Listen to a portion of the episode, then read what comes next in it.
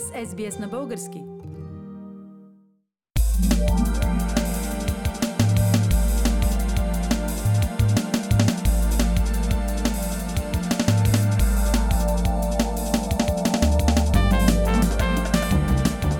Уважаеми слушатели, разговарям с Деси Христова, имиграционен адвокат в компанията Ascent Migration Lawyer, с която обсъждаме промените в имиграционните закони и разпоредби в контекста на коронавируса в момента.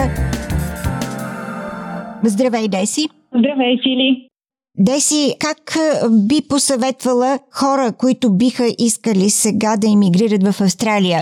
Какво би трябвало да направят и какво е възможно да се направи в контекста на коронавируса?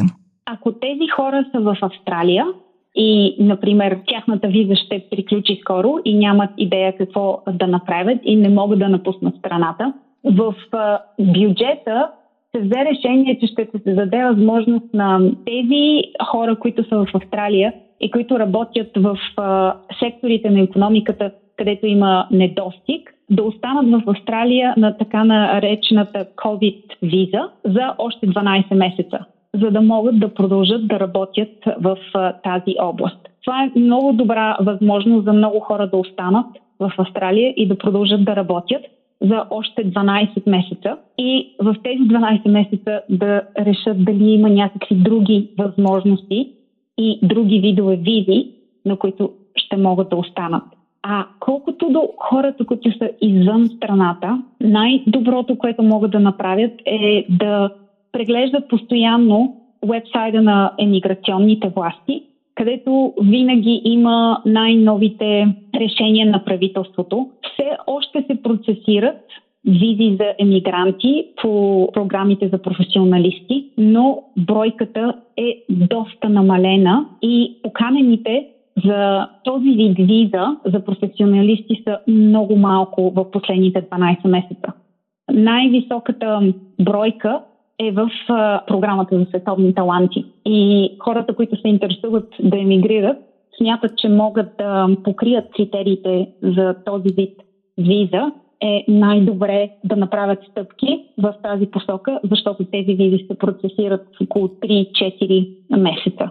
А знае ли се средно колко време отнема обработката на апликации за визи в сферата на професионалното имигриране, ако те не са, както ти казаш, в категорията световни таланти?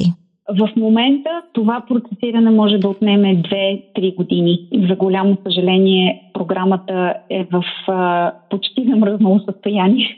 Друга интересна и популярна програма е тази за довеждането на родители, на хора, които са австралийски граждани и искат да доведат родителите си да живеят при тях. Как стои въпроса с обработката на тези визи?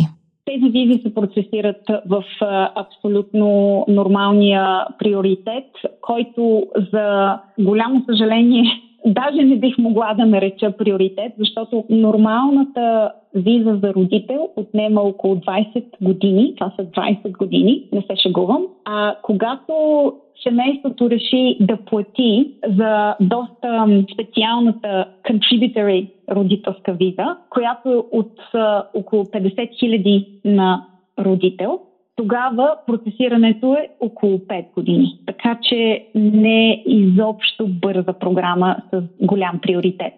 Малко места се дават на година за програмите за родители и продължават да се запълват във всяка година от хората, които са на опашката от доста време.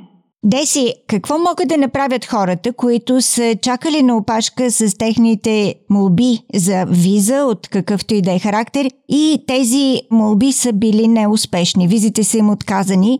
Има ли път нататък? Какво могат да направят тези хора? Могат ли да обжалват?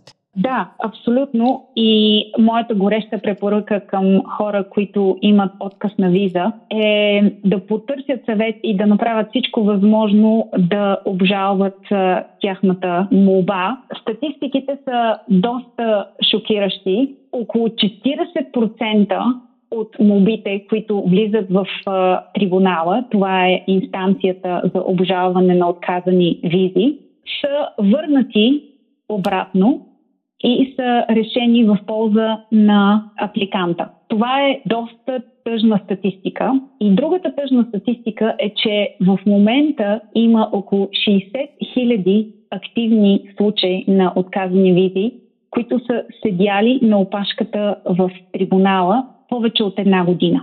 Австралийското правителство взе решение да инвестира над петдесет милиона долара за следващите четири години, започвайки от юли две хиляди двадесет и първа, за да реши този проблем с забавянето на визите в трибунала. Така че ако някой им отказали виза и особено ако са в Австралия, моята препоръка е да търсят правата си и да търсят обжалване в трибунала. Тоест в тунела има все пак светлина.